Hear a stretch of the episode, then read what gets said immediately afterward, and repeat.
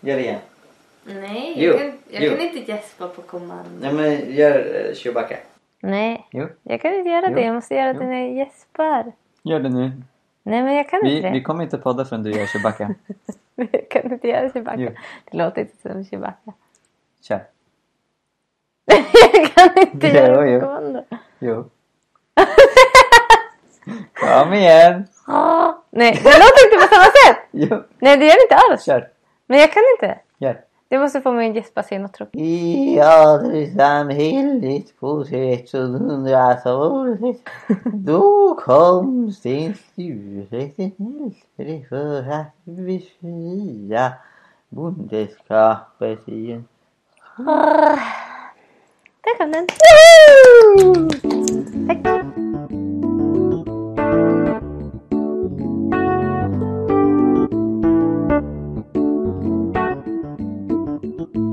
Idag. Nej, hej menar jag! vi, vi ska inte börja för snabbt där. Hej! Hej! Idag. Och välkomna till Jesusfolket! Woohoo! Jag heter Mikael Grenholm. Jag heter Sara Stenmark. Eh, Och idag så ska vi prata om något roligt. Ja vadå Sara? Vi ska prata om årets ord. Årets ord. Ja, jag tror du menar förra årets ord. För nu är det 2017. förlåt. Sara. Det är ju inte som att vi spelar in det här ett år i förväg. Okej, Eh, Okej, vilket förra ord årets om? ord. Ordet post-truth. Oh, intressant, intressant. Mm. Det är ord som har präglat det här året. Du menar förra, Förra året. men det är inte som att vi spelar in det här 2016. Eh, ja. Ja, Det användes i synnerhet om Brexit och Trump-kampanjen. precis. Post-truth politics och post-truth world. Mm. var de ord man använde. Så ja, vad syftar det på? Ja, men det handlar om att eh, fakta är helt irrelevant Ja. för väldigt många människor. Och att eh, ja, men så här, sanningar om, om världen inte spelar så stor roll i jämförelse med känslorna om världen. Mm. Eh, att vad jag känner kring en sak väger otroligt mycket mer tungt än hur det faktiskt är. Precis. Eh, ja, men som till exempel att Trump-kampanjen baseras jättemycket på känslan av att muslimer skulle vara farliga. Ja. Oh ja. Men faktum är att, eh, ja, men så här, att, att fler dödas av, av eh, två treåringar med vapen Ja, i USA än som precis. dör av terroristattacker. Oh ja. Eh, ja. Och de flesta terroristattacker utförs inte av muslimer. Mm. Men känslan kvarstår och eh, vi har hamnat i en värld där post-truth gäller. Mm. Mm. Inte över hela spektrat. Det finns några som fortfarande bryr sig om fakta. Ja, Men, men det Ja. tragiska är att de här som, som så tydligt ignorerar Ursäkta fakta. Ursäkta mig. Petar Sara på sin bil. det, får, det får inte ni se poddlyssnare. Det gjorde jag faktiskt inte. Det var på, på mina revben Okej, okej. till mitt försvar. Bra. Jag skulle aldrig göra något så anständigt. Ja. Ja, okej. Ja, ehm, nej men jag minns inte ens vad jag sa. men ett, ett, exempel på det här som, som är ganska talande. Eh, som både skedde i USA och i Sverige. I USA så var det en, en Trump-supporter som heter Newt Gingrich. Mm. Eh, som pratade med en eh, ja, tv-reporter. Eh, och han, han sa att ja, men det är många som känner att eh, våldet har gått upp och våldsbrotten har, har gått Mm. upp statistiskt. Eh, och då hänvisade då eh, reportern till FBI-statistik som sa att våldet faktiskt har gått ner. Eh, och då sa han, ja men det är din åsikt. Så dels hänvisar han till vad folk känner och när han presenteras med fakta så säger han, ja men det är din åsikt. Och det intressanta är, Jimmy Åkesson har gjort precis samma sak. Så han stod och, och pratade, jag tror det var i hans hemstad Sölvesborg.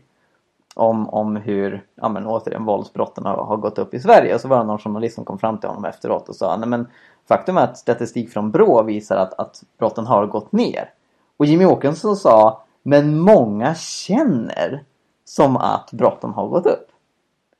Så istället för vad faktan säger så hänvisar man till folks känslor. Eller sina egna känslor. Mm. Precis. Och just det, det var det jag skulle säga innan jag började peta med mikrofonen.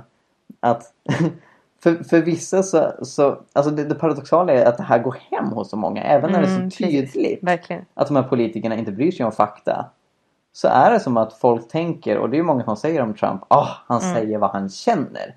Strålande. Mm. Sen att det inte stämmer överens med verkligheten, det är liksom det, det är irrelevant. Ja, men precis. Eh, och jag, jag, jag kom bara att tänka, jag måste säga det här för annars kommer min hjärna att fastna i det här. Nej men jag, jag lyssnade på en, på en podcast en gång, jag undrar om det var typ Radio Lab eller något. eh, Som pratade om, hade undersökt en, det var några forskare som hade undersökt en så här, eh, undrar om det var USA eller om det var England, men så här typ, i alla fall det här landets, eh, den, den by med absolut lägst brottsstatistik. Mm. Eh, De hade undersökt det i början av 90 90-talet och i slutet, alltså typ 2010 Mm. där kring.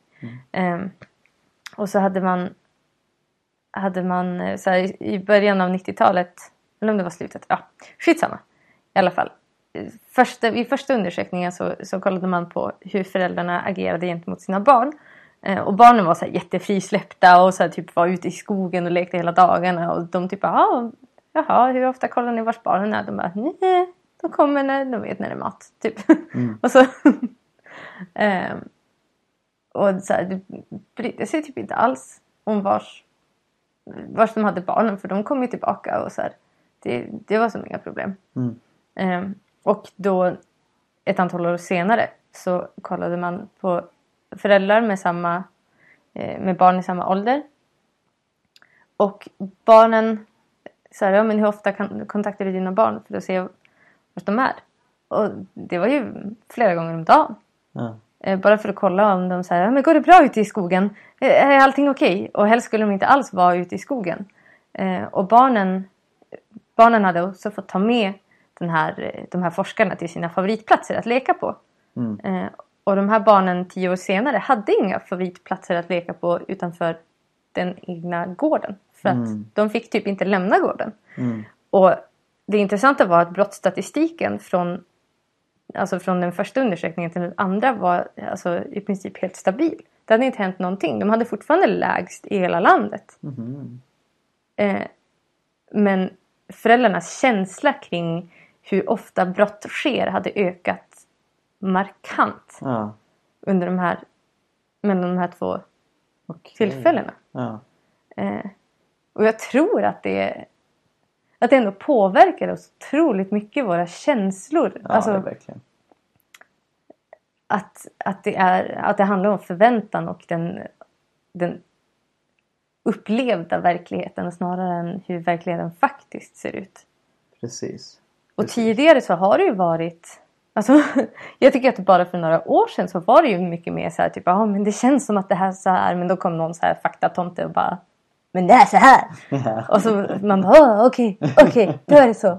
Jag ska försöka Ja. få mina känslor att, att förstå det. typ. ja, precis. Medan idag är det ju typ bara, så här känns det bara, åh stackars dig! Ja. Så, ja. ja. Du, du känner att det är så helt enkelt. Jag känner att det, Mm, det är min, känner- det är min subjektiva känsla kring hur Ja. det är. Vad säger statistiken Mikael? Ingen aning, vi går på din känsla. Ja, ja, absolut. Men sen, alltså det vi skulle vilja prata om i det här avsnittet specifikt, är li- på ett sätt en liten annan form av post-truth. När det kanske inte är känslor man trycker på, men man eh, skjuter undan faktan Mm. och förvrider sanningen för att man har ett egenintresse. Mm. Så det för oss in på lobbyister. Vad kul! Och vi tänkte börja med Saras favoritorganisation. Ja. LRF. Lantmännen, Lantbrukarnas Riksförbund. riksförbund. Mm. Ja, exakt. Mm. De skrev Underbara. ju en, en debattartikel häromdagen som... Ja, det var LRF Skåne. Mm, LRF Skånes ordförande. mm.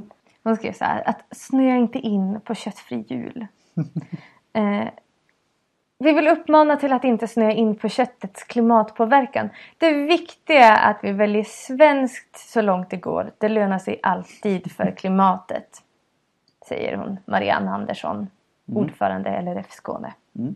Och jag blev så trött när jag hörde det. Alltså jag vet inte, vissa saker kan verkligen få hela, hela min livslust att försvinna. Mm. Till exempel som ordvitsar. Ordvitsar. Och när LRF säger dumma saker, vilket de gör ganska ofta. Ja. Ja, hur som helst så, så den här artikeln handlar ju precis om det. Mm. Varför man ska köpa svensk producerat och hur det ska lösa allt. Och så här, ja okej. Visst. Det, handlar, det finns väl kanske någon liten marginell skillnad på hur vi i Sverige generellt producerar eh, alltså kött och mejeriprodukter kontra hur Europa gör det. Mm. Mm, och vi Ja, i Sverige är väldigt, vi är väldigt duktiga på det och det blir lite, lite mindre transporter som egentligen har, inte har någonting med saken att göra för att transporterna är en fis i rymden. Eh, men de vill i alla fall få oss att tro det Mm. på LRF. Mm. Alltså här har vi en, en stor svensk organisation Mm. som innefattar i princip alla Sveriges lantbrukare som är med i det här förbundet. Mm. Vilket är en ganska stark röst. Verkligen. Eh, och de går ut med kampanjer. Som, som, alltså, eftersom att det är en intresseorganisation för just lantbrukare, för just de som jobbar med det här. Så går de ut och sprider, sprider fakta som är typ rätt emot allt det vi behöver jobba för för att rädda den här planeten. Mm. Att det, här, det egenintresset för det egen lilla, egna lilla företaget står långt över ett globalt intresse av att rädda de fattiga som faktiskt, som faktiskt drabbas av klimatförändringar och av de, hungerkriser som blir på grund av köttkonsumtionen Mm. och så vidare. Men då bara Köp svenskt! Men det löser ingenting! Ja, Precis. Och det intressanta är just den här debattartikeln. Där säger hon rakt ut. Bry er inte om klimatpåverkan. Mm. Köp svenskt så, så löser det sig. Ja. Så liksom- det, det, det är en liksom, Hon erkänner att det finns. uppmaning från LRF. Bry er inte om fakta. Ja, men Köp precis. svenskt. Alltså liksom, precis. mer propaganda kan det inte bli. Nej, verkligen. Det är så här, men snö, snöa inte in på det här med köttets klimatpåverkan. Nej, nej, tänk inte på det. Nej men Köp en verkligen. svensk julgris. Ja, Som ni kan äta Precis. skinkan av. ja. Hon Ja. förklarar liksom inte ingående varför den här svenska julgrisen skulle vara så otroligt mycket bättre. Nej. Utan det är bara köp kött, snälla köp kött! och det är så... Och så just att hon erkänner i samma mening att så här, det har en otroligt stor negativ klimatpåverkan men bryr er inte om det. Ja. Vi måste ta hand om våra svenska lantbrukare. Ja. ja precis. And that, that blows my mind. När, när för liksom man kan väl säga okej lobbyister har det funnits hur länge som helst. Politiker som ljuger har det funnits hur länge som helst. Det här är inget nytt. Men det som jag tycker ändå är nytt är hur otroligt tydligt antifakta man kan vara Ja. idag. Mm. Och trots att faktan finns otroligt lättillgänglig i och med att alla har tillgång till internet. Mm. Så liksom kan man bara rätt upp och ner strunta i det som är Precis. sant. Strunta i fakta. Och, och enbart hänvisa till, i det här fallet att folk tycker kött är gott. Och Ja liksom precis. vi kunna äta det med rent samvete. Och liksom, ja, men se till att det kommer från Sverige. Då kan du äta med rent samvete. Ja. Och det intressanta. Det, det, åh.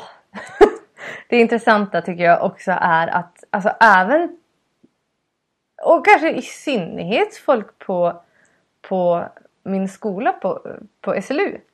Som ändå så här, vi är omgivna av forskare som forskar i exakt de här sakerna. Mm.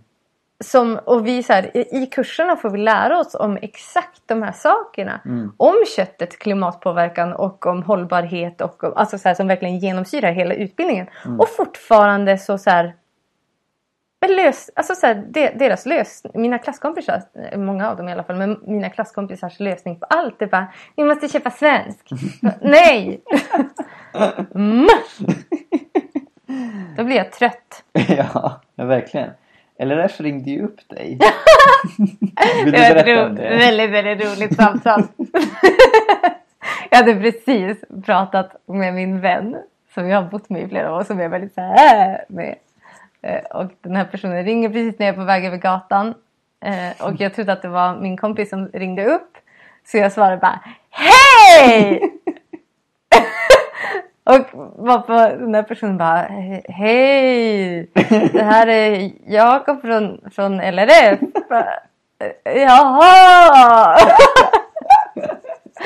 Så bara, Har du tid att prata med mig en liten minut? Ska jag försöka, försöka kompensera för min, eller inte kompensera utan så här, Spegla din spegla entusiasm. min entusiasm för att prata just med honom från LRF. Och han hade så bara ah! så, sån ton resten av samtalet. Det var ganska roligt. Eh, och, och han typ ja men så här, vi håller ju på att göra en, så här, ringa runt till er som pluggar på SLU och om ni vill gå med i LRF. Jag, och så byter jag tonläge totalt bara nej jag tycker att LRF är väldigt dåligt. Jag vet väldigt mycket om er och jag eh, håller inte med. Och ni står för saker som inte överhuvudtaget går ihop med mina värderingar och ni kämpar för, ni kämpar för saker som i min värld eh, blir på bekostnad av, av eh, människors alltså möjlighet att få tillgång till mat. Mm. Och det tänker inte jag stödja. Mm. Och han typ bara nähä. Så det var väldigt roligt hur det samtalet vände. Eh, och vi pratade lite om varför LRF är dåligt. Sen la vi på. Man kan säga att du både skapade och krossade entusiasm. Det var riktigt berg och dalbana. Jag gillar att vara en berg och dalbana. Ja. Ah, Nej men det, det är ett problem också utifrån att LRF begränsar ju inte sig till Sverige nej. när de bedriver lobbying utan de går även in på EU-nivå. Ja, precis. Absolut, det gör de. Eh, och tillsammans med andra, eh, alltså jordbruks, Mm. eh, andra jordbruksorganisationer från andra länder som kämpar för typ ungefär samma saker. Inte riktigt. Eh, Men E- EUs jordbrukspolitik är ju känd för att um, försöka premiera europeiska bönder till den grad att man dumpar mat och, och um, liksom slår ut jordbruk i Mm. Afrika till Mm. exempel. Mm. Och det är en utveckling som LRF inte förhindrar utan mm, försöker bevara precis. för att det skulle gynna svenska bönder. Mm. Och det, det blir så... Men så här... Jag vet inte. Att, att ha... Jobba politiskt med någonting som gynnar en viss form av näring i ett visst land. Som man vet, jag menar de måste ju också veta att det blir på bekostnad av andra. Oh ja. Oh Att, ja. vå- alltså så här, att, att, prop- att propagera för att människor ska äta mer kött måste de ju ändå någonstans veta, eller någon inom LRF måste väl ändå veta att det blir på bekostnad av, av världens fattiga. Mm. Men bryr dig Ja, inte det tror om det, snöa inte in på det, läs inte så mycket om det. Mm. Nu ska vi äta kött och ha det trevligt, det är ju trots allt jul. Mm. Mm. Ja, verkligen. Det, det är så egoistiskt på, på ett plan, men inte bara det. Utan också... Eh, alltså folk, folk som jobbar där kan säkert ha många olika motiv. Kan, några kanske bara gör det för pengarna, några kanske har släktingar som de har sett har svårt. Mm. Men, men liksom oavsett vad det är inte okej att liksom negligera de fattiga och liksom Mm. planetens välmående Ja, på grund av att svenska bönder ska få lite mer. Mm. Ja men precis. Och det, alltså, vi har ju stor förståelse också för att svenska bönder, alltså inte alla svenska bönder men i synnerhet mjölkbönder har det väldigt svårt. Mm. Köttbönder har det väldigt bra. Mm. Men Och det är för Men- att folk inte dricka så mycket mjölk längre. Ja, alltså vi dricker ju mindre mjölk men vi köper också mer ost Mm. och yoghurt och sådana saker. Men, men eh, ja, klimat, nej inte klimatkrisen, jag menar mjölkkrisen är ganska komplicerad. Mm.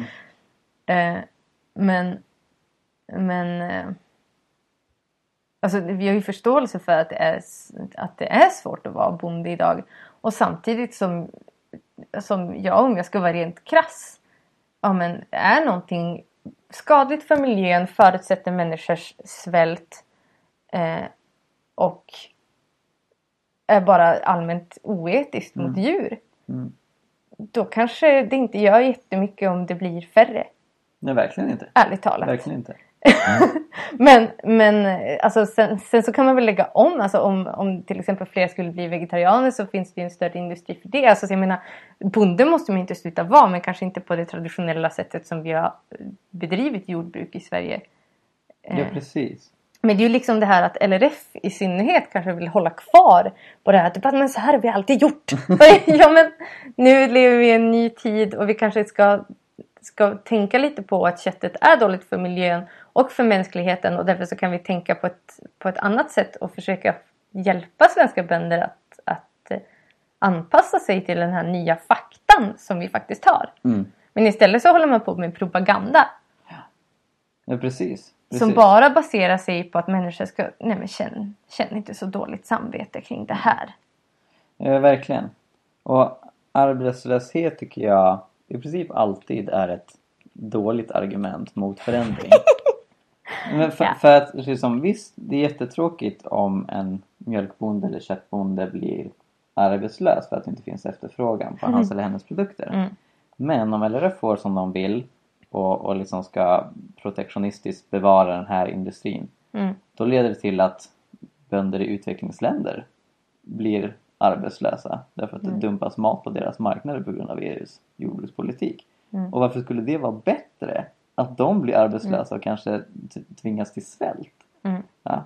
Ehm, och ja, men, om, om det skulle vara liksom definitiva argumentet mot förändring. Bara, ah, vi får se till att ingen blir arbetslös. Men då kommer inte förändra någonting. Nej. Och, och då kan man inte längre ha en marknadsekonomi. Alltså då måste Nej. man ha en planekonomi där alla bestäms vad de ska jobba med och alla ska konsumera precis det här. Och planekonomi är något dåligt. Nu går vi vidare till nästa lobbyorganisation. Eh, vilket är eh, Svenska Naturskyddsföreningen. Och de skulle man kunna tänka sig skulle vara då LRFs motsats. Om, om LRF bryr sig mer om bönder än, än miljö så kanske Svenska Naturskyddsföreningen ändå sätter miljön främst. Och på ett sätt gör de ju det. Men på ett lite konstigt sätt.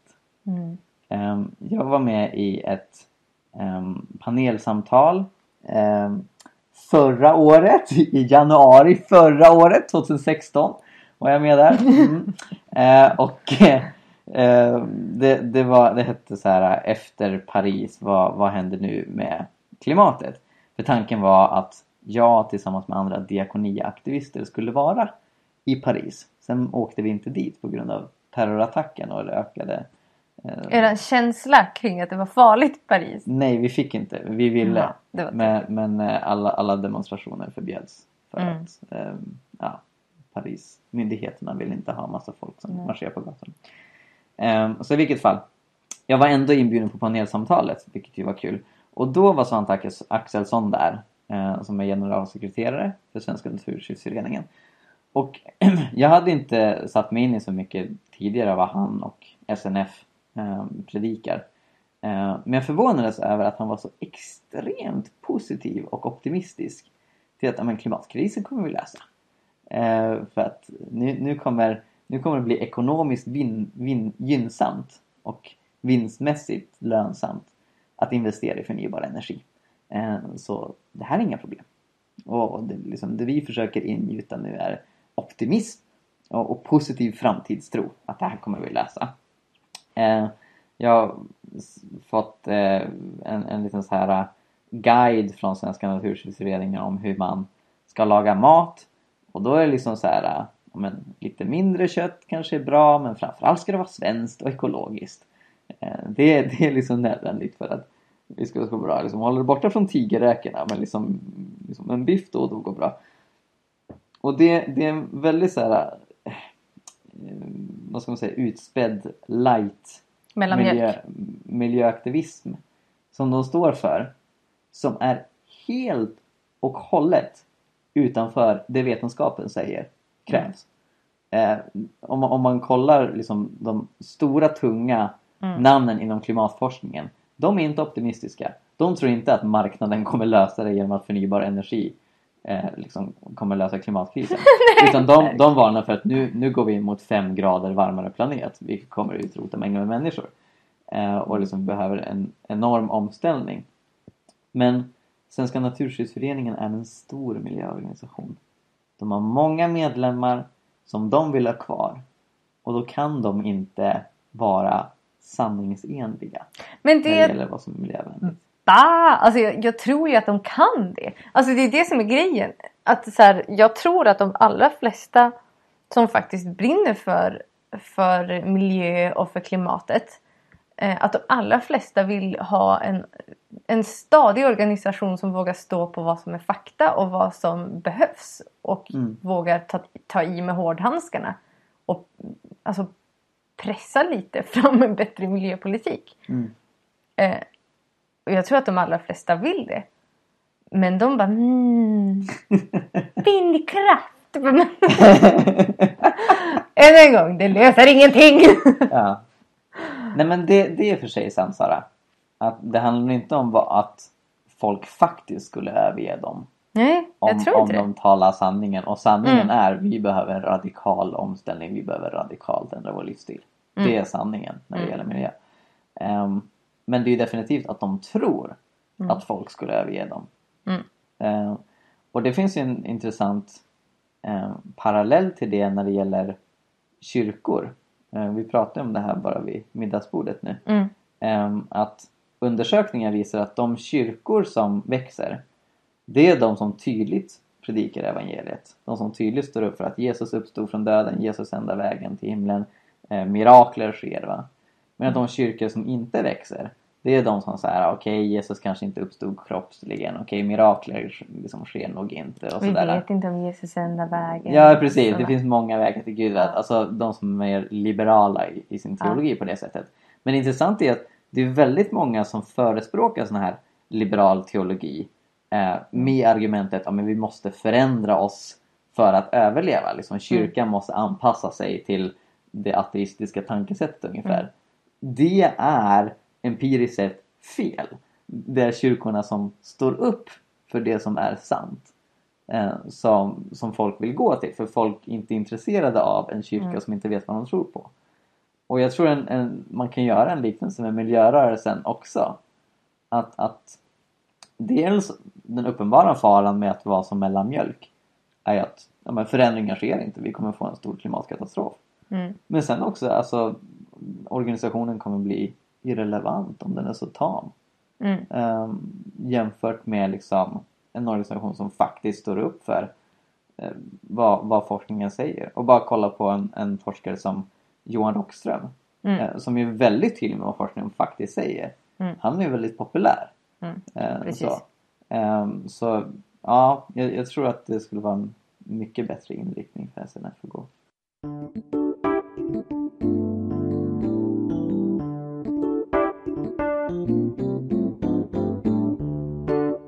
En eh, tredje organisation Mm. som vi också har tänkt på i det här sammanhanget med post-truth lobbyism Ja. är ju våra kära RFSU. ja, Riksförbundet för sexual, sexuell upplysning. Sexualupplysning? Jag vet inte. Sexupplysning. Ja. I vilket fall. ehm, de är ju väldigt inflytelserika. Inte minst i skolan och de är även inflytelserika inom Svenska kyrkan och HBTQ-certifierar församlingar där. eh, Mm. Och har i väldigt hög grad influerat hur man ser på sex och sexualitet i Sverige Mm. eh, generellt. Men det är en intresseorganisation som står för, vad ska man säga, en, en viss ideologi.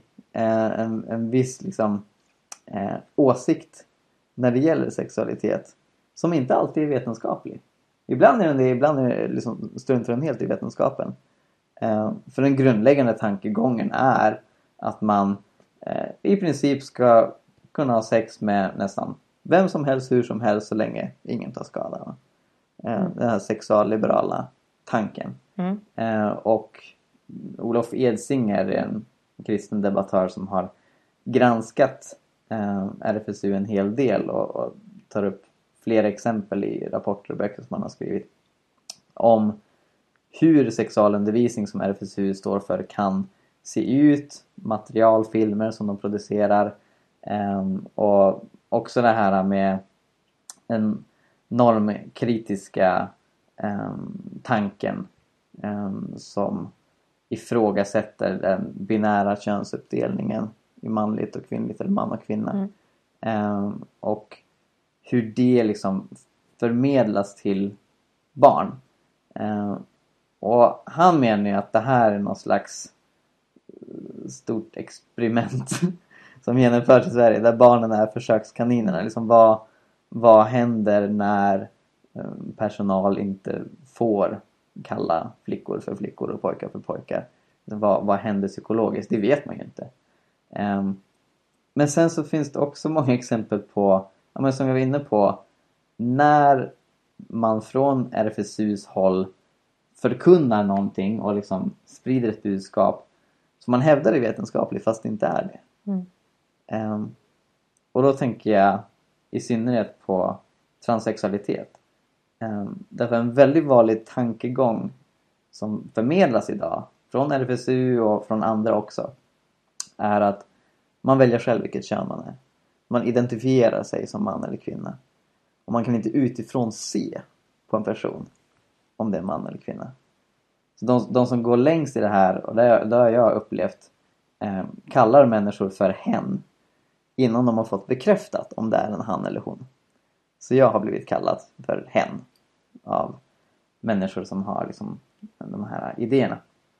Eh, och det är inte en, en vetenskaplig slutsats. Mm. Att man inte kan komma fram till vem som är man och kvinna. Eh, det är inte förenligt med naturalismen eh, som är vanligt bland ateister. Alltså idén att det fysiska är det enda som existerar och det finns inget övernaturligt.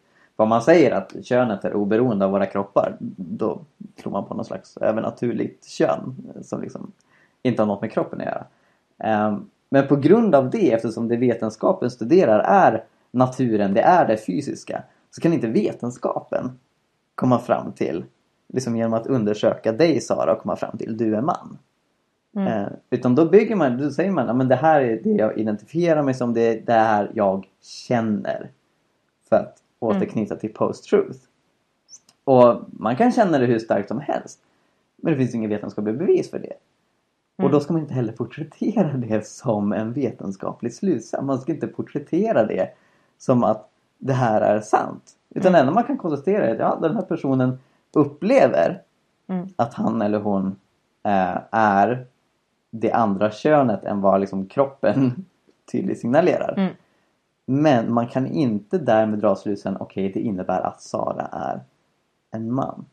Och du har en liten teori Sara om varför eh, samhället egentligen har format människor Mm.